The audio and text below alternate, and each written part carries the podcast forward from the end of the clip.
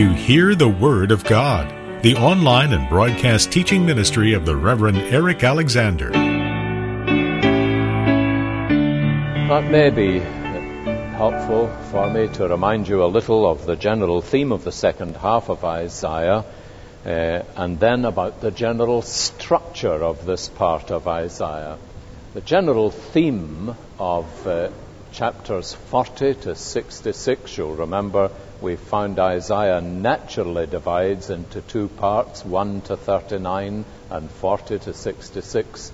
And the general theme of this second half of the prophecy is the salvation that God is going to bring to his people.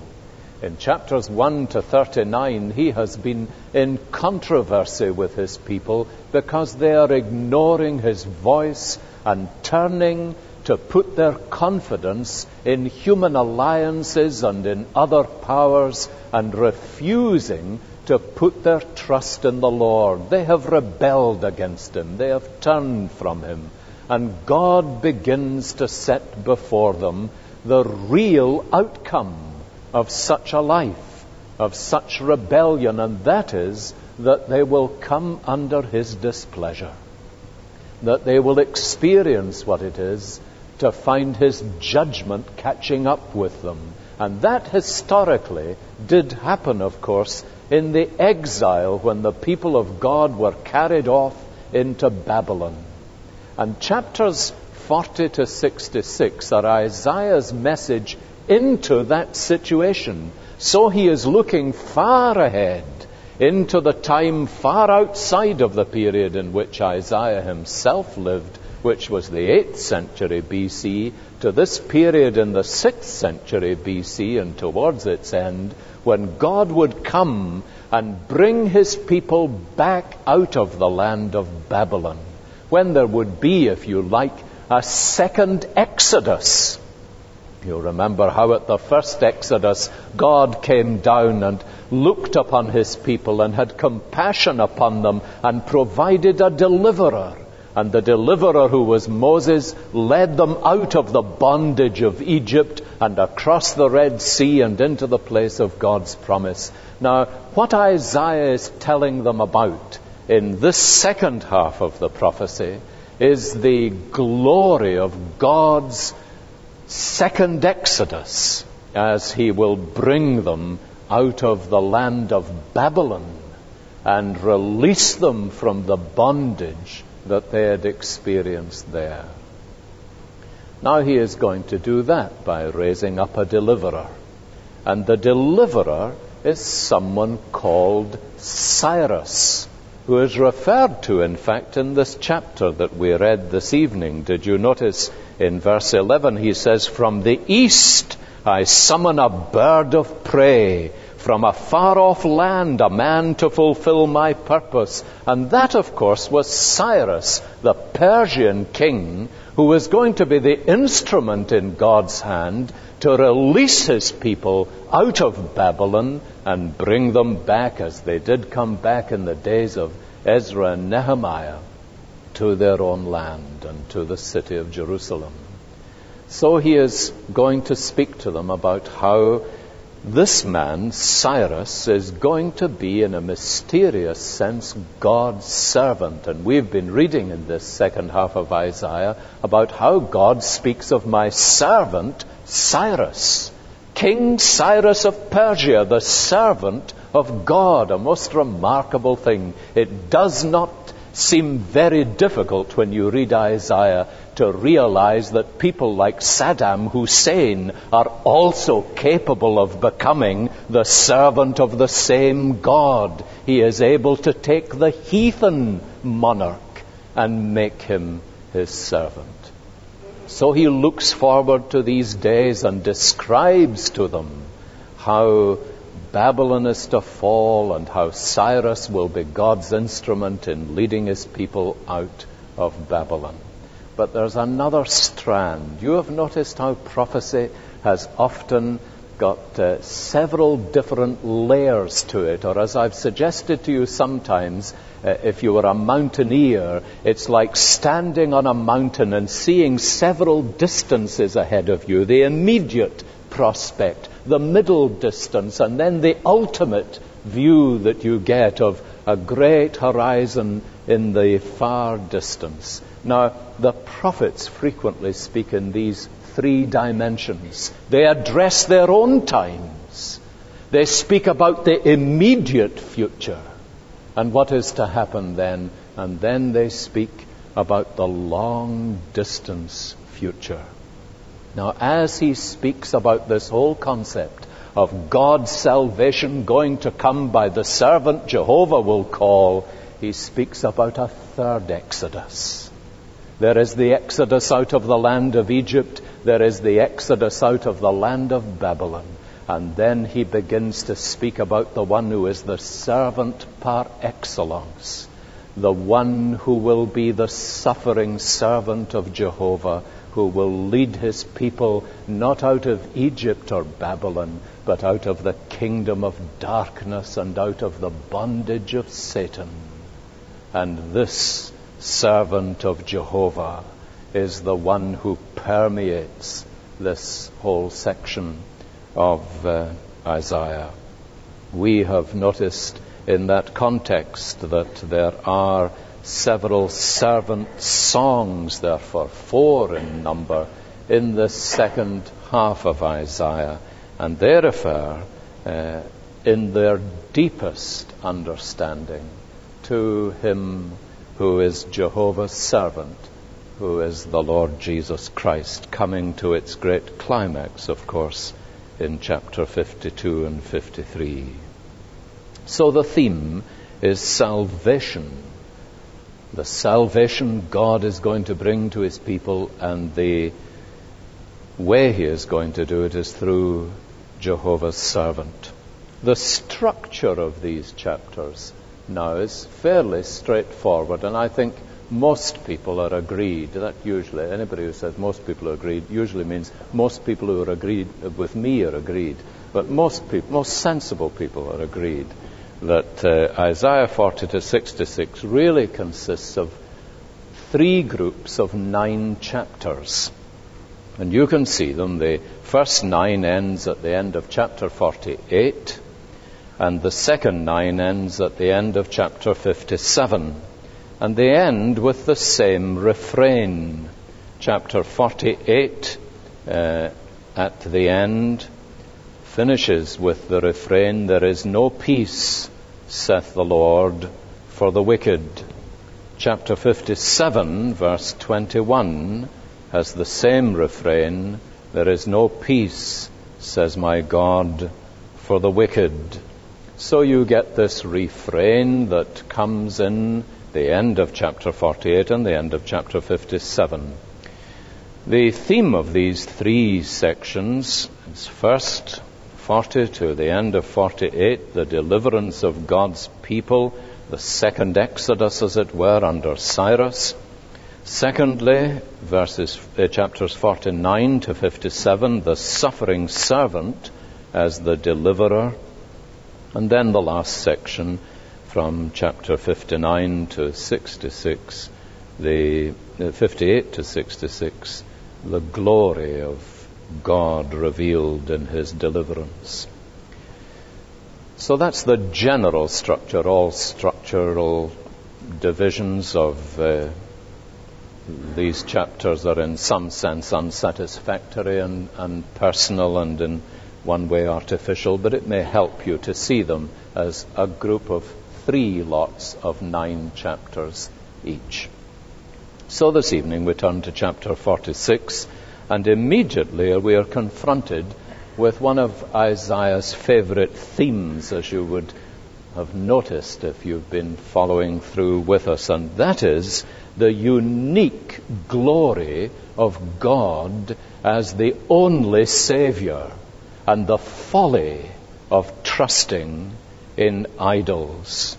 Why God will ultimately be victorious over his enemies is that he alone is the sovereign Lord and the only Savior, and there is none beside him. So Isaiah stands in the midst of a generation which had confusion about the nature of God And he says in verse 5, God speaks through him, To whom will you compare me, or count me equal? To whom will you liken me, that we may be compared? And he answers his own question in verse uh, 9 I am God, and there is no other. I am God, and there is none like me. Now, that uniqueness of God, He is not only a Savior, He is the only Savior. And that is something that Isaiah is preaching to the nations as well as to Judah. Judah needs it because they were tempted frequently to go after other gods, to put their confidence in idols. But Isaiah is preaching it to the nations of the world. There is one God, there is none like him, and he alone is the Savior. We greatly need that in uh, this generation. There is a uniqueness about God and a uniqueness about His salvation which the Bible from beginning to end insists upon. Now, right at the beginning of chapter 46, we are introduced to two of these idols, which it was clearly the intention of the Babylonians to persuade the people of God to accept and put alongside the God whom they had learned to trust and of whom they had been taught by people like Isaiah. And here are these two gods. Bel is the name of the first one, and Nebo is the name of the other. And when Isaiah introduces us to them, they are both in a state of collapse. Bel bows down, Nebo stoops low. Now, Bel and Nebo are two of the most prominent gods of the Babylonians. You will probably recognize their names if you think of the time when Daniel and his friends were carried off into Babylon. Do you remember how they changed Daniel's name and the name of his three companions? Now, we've often noticed that people who came from amongst God's people bore in their names the sign that they belonged to God. Daniel bore in his name the name of God, which in the Old Testament one of these names is El. And each of his companions bore the name of God in their name. It had, as it were, been written in to their name. Now, when the pressures of a godless society began to operate in their lives, that society wanted to obscure the distinctiveness of these men's background. And so Daniel was given a new name. Do you remember what it was? Belteshazzar. Now, the name Daniel, of course, as you will know, meant God is my judge. Belteshazzar means Bel protects him. So, in the name that he was given, here is this first Babylonian god already subtly introduced to Daniel's life in the form of his name. One of his uh, companions, Azariah, who had the name that had Jehovah in it, you know. Azariah, the I-A-H is an abbreviation of Jehovah. And Azariah means Jehovah helps. Now his name was changed to Abednego, and the nego is really a corruption of Nebo. And his name was changed to add the second of these two gods into his name. Now, the point about all that was that here Bel and Nebo were to be quietly replacing Jehovah in the lives of these men, or certainly being brought in alongside them.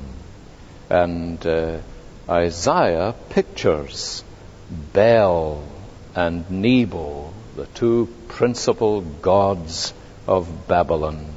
And as he pictures them, they are tottering and collapsing on the ground because they have two features.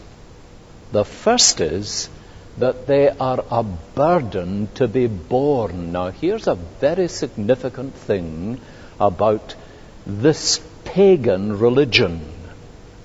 They are a burden to be borne. Now, you really need to grasp that. It's one of the distinctive things about a dead religion. It is a burden that people carry. And the second thing is they are helpless to save. Now look at how Isaiah pictures that. Bel bows down, Nebo stoops low. They are tottering, as it were, to the ground. Their idols, that is, their images, are borne by beasts of burden. The images that are carried about are burdensome, a burden for the weary. They stoop and bow down together, unable to rescue the burden. They themselves go off into captivity. So there's the second problem about this dead religion. In the first place, it is a burden to be borne. In the second place, they are incapable of saving. There is no salvation in this dead religion. Now, it's a really important thing for us to see the contrast that there is here between these dead figures of Bel and Nebo, and you will remember, won't you, that a man's God is whatever is first in his life.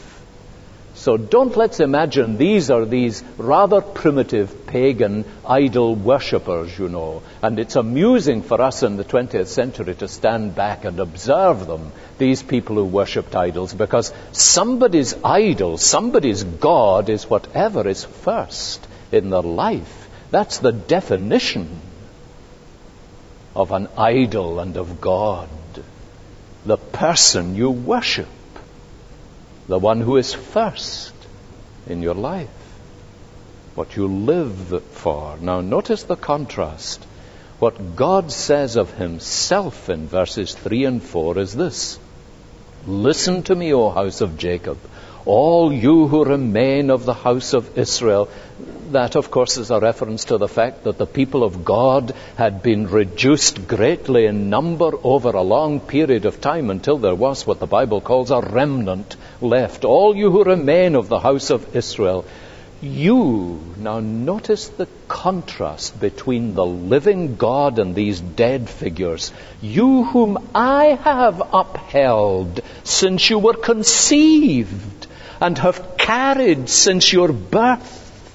Even to your old age and grey hairs I am He. I am He who will sustain you. I have made you and I will carry you. I will sustain you and I will rescue or save you. Now there is the great distinction between a dead religion and a living religion. The dead religion is a burden to carry and it cannot save. And a living religion is a relationship with the living God who, from before your birth until the end of your life, upholds and sustains you and delivers and saves you. Now, George Adam Smith, one of the great commentators from last century on Isaiah, says the great question that needs to be asked is this Is your religion something you have to carry? Or does it carry you? That's the question. Now we need to apply that to ourselves. Because you see, there is not only the kind of works religion that we ourselves here this evening would recognize as being a false religion and something that was uh, not uh, in any sense part of our thinking. But it's not only a reference to that heavy burden that the Pharisees laid upon people that they had to bear, and Jesus said to them, Come unto me, all you who are weary and heavy laden, and I will give you rest. Because, of course, this works religion is something that is a weight that you have to carry around with you all your life. The religion of grace is a religion that bears you and carries you and sustains you. But there is a form of evangelical religion which can degenerate into an outward lifeless performance that has to be carried or carried off or whatever we might say of it. Do you know the kind of thing? It is possible for us to have the form of godliness which denies the power of godliness so that we are carrying something rather than being carried by the living God at work personally in our own lives and bearing us as on eagle's wings so that our youth is renewed as the eagles and we walk and are not faint.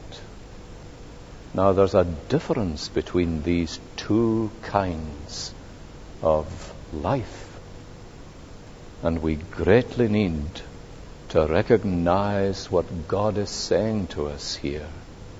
He is saying that true knowledge of God and a true relationship with Jehovah means that you're carried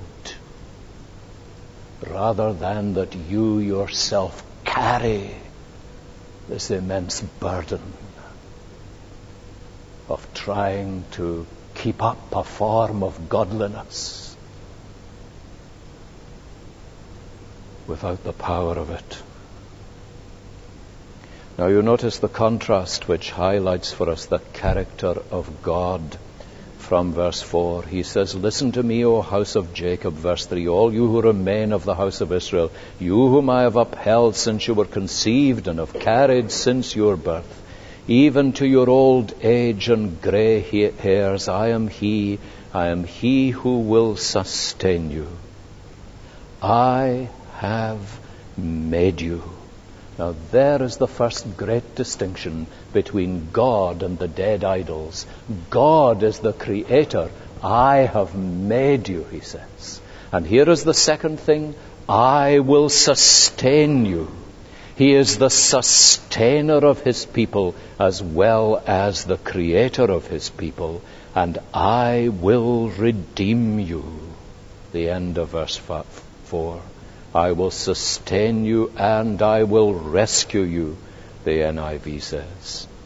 Now, by contrast, the gods of Babylon are man made. Verse 6 Some pour out gold from their bags and weigh out silver on the scales. They hire a goldsmith to make it into a god and they bow down and worship it. Now, that's an important thing, you know. The God of the Bible is a God who has created his people. But there are people who create God. And it's a great temptation for us. This is one of the great reasons that it's so vital to be absolutely 100% committed to the biblical revelation in Scripture of God. It's amazing the number of evangelical Christians who have said to me, Now, I like to think of God like this. Or I don't like to think of God like that. I read this in the Bible. I don't like to think of God like that. I'd rather think of God this way. Or when I think of God, the most helpful thing to me is to think of Him like this. And I always say, well, that's great, provided it comes directly out of the Word of God, because we can be in danger of making God in our own image, you see. And that's what they did. They made a God to suit them. The God who would not be overzealous about morals, for example.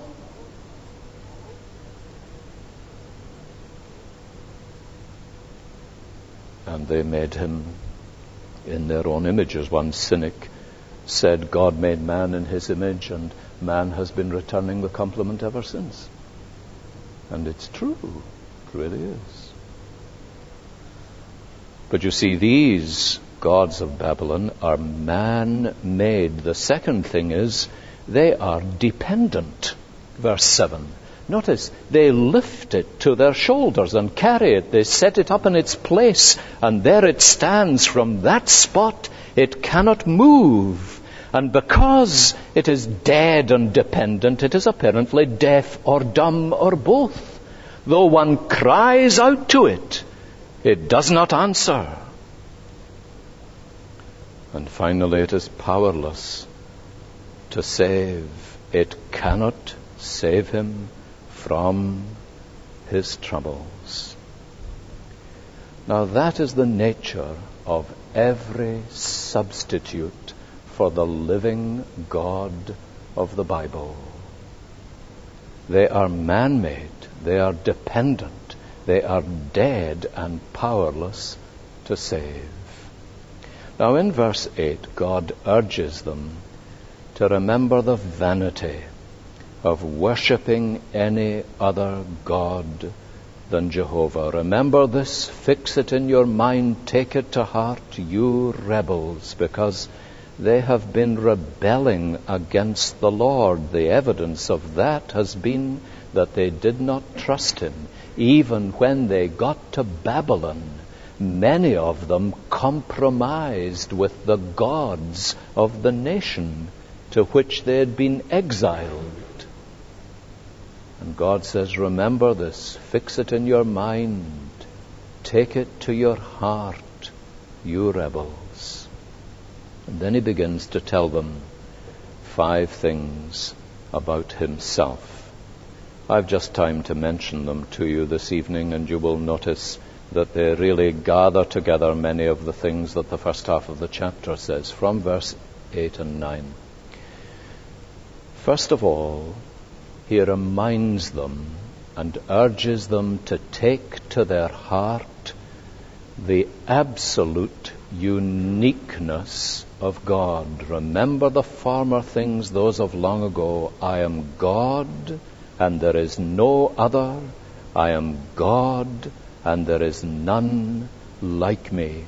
So the absolute uniqueness of God that is the God of the Bible, the God and Father of our Lord Jesus Christ.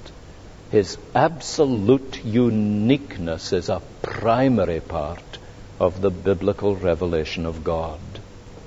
Second thing is his absolute lordship over history.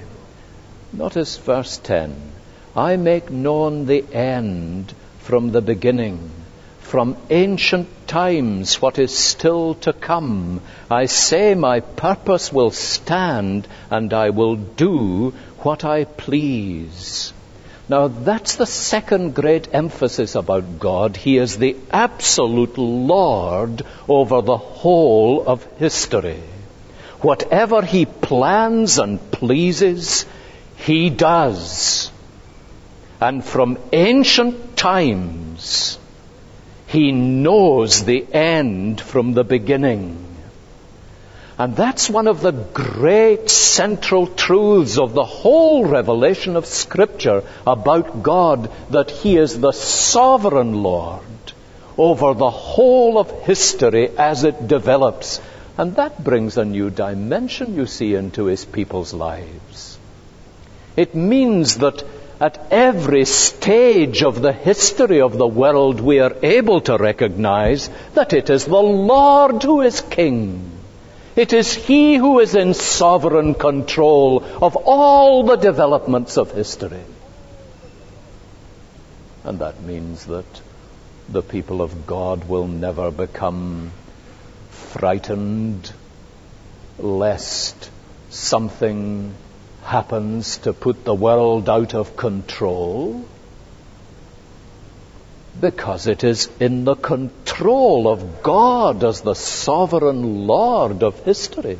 That does not mean that He approves of everything that men do, but it does mean that ultimately He is going to work all things together for good to those who love Him, and there is nothing excluded from that. Now that's an essential, central stabilizer for the life and thinking of God's people.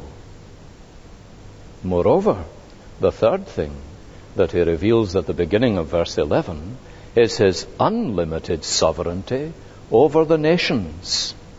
Now, one of the reasons this was so important for Israel and Judah was that there was a suspicion outside of the land of Israel and Judah, and sometimes inside it, that God was the sovereign Lord over the territory in which his own people lived, and that he was sovereign over their lives and their affairs, but there was another God who was in control of the neighboring territory and so on. That was the common way to think in their time. And you know, there's an element of that that creeps into contemporary thinking.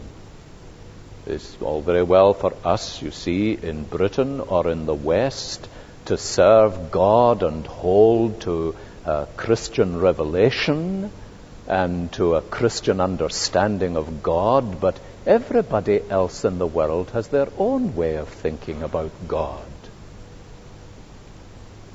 Now, what Isaiah is saying to us is that God is the sovereign Lord of the entire world. And that's why he is able to reach out to the east and pluck up a pagan king and make him the instrument of his purpose on behalf of his own people. Now, what was happening in history then would have read interestingly in the newspapers that Persia was attacking Babylon and that the people of God in, in Babylon were coming back out of that country. They had been released because of what had happened in Babylon. But of course, what was really happening was that God was raising up Cyrus, the king of Persia, as my servant.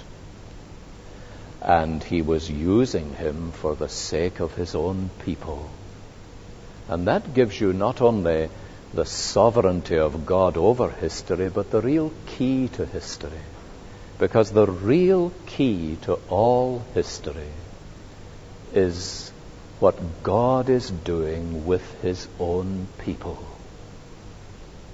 That's what lies behind the scenes, as it were. When all the scaffolding is taken down, behind the scenes there will be God's work creating a people for Himself and for His glory, and they are the key to what is happening in the world. The world does not know that and would scoff at the idea. But God's unlimited sovereignty over the nations is really ultimately on behalf of His own people. So there is the absolute uniqueness of God, His absolute lordship over history, His unlimited sovereignty over all the nations. Notice, fourthly, His precise faithfulness to His own word. What I have said, the end of verse 4, 11, what I have said, that will I bring about. What I have planned, that will I do. Now, what God has planned, He does. What God says, He performs, and there is a precise correlation between the Word of God and what he brings to pass. He never utters an idle word. What I have said, that I will bring about. So he says, Listen to me, verse 12. You who are stubborn in heart, you are, who are far from righteousness. Then in verse 13 you get the fifth keynote, and it is the sovereign grace of God in salvation. I am bringing my righteousness near. Notice, those to whom he is, ad- is speaking are far from righteousness. But God says in verse 13, I am bringing my own righteousness near. It is not far away, and my salvation will not be delayed. Now, don't miss the importance of this. I will grant salvation to Zion. In other words, the sovereign God who is Lord of history, sovereign over the nations, and absolutely faithful in his word. What he says is, that he will bring salvation to his people in his sovereign grace. I will grant it to Zion. Now, it's a surprising thing. It is indeed an amazing thing when you think that he is addressing those who are rebels against him in verse 8, stubborn hearted in verse 12, far from righteousness at the end of verse 12. But he says, I will grant salvation to them. More than that, I will grant my glory to Israel. Now, that, of course, is something that was fulfilled when God, in His mercy, brought His people up out of Babylon. But that fulfillment was only a shadow of the salvation by grace which he brought to us in the one who is his ultimate servant, even the Lord Jesus Christ. And in him he bestowed his glory upon his people. Rebels, transgressors, far from righteousness though they might be, the sovereign God is above everything else, sovereign in His grace and in the way He bestows upon us the riches of His salvation. Let us pray together. Our blessed Lord, we bow before you to acknowledge that you are the sovereign Lord of time and space, the sovereign Lord over all the affairs of men and nations, and in bringing salvation to your people, you are the sovereign Savior.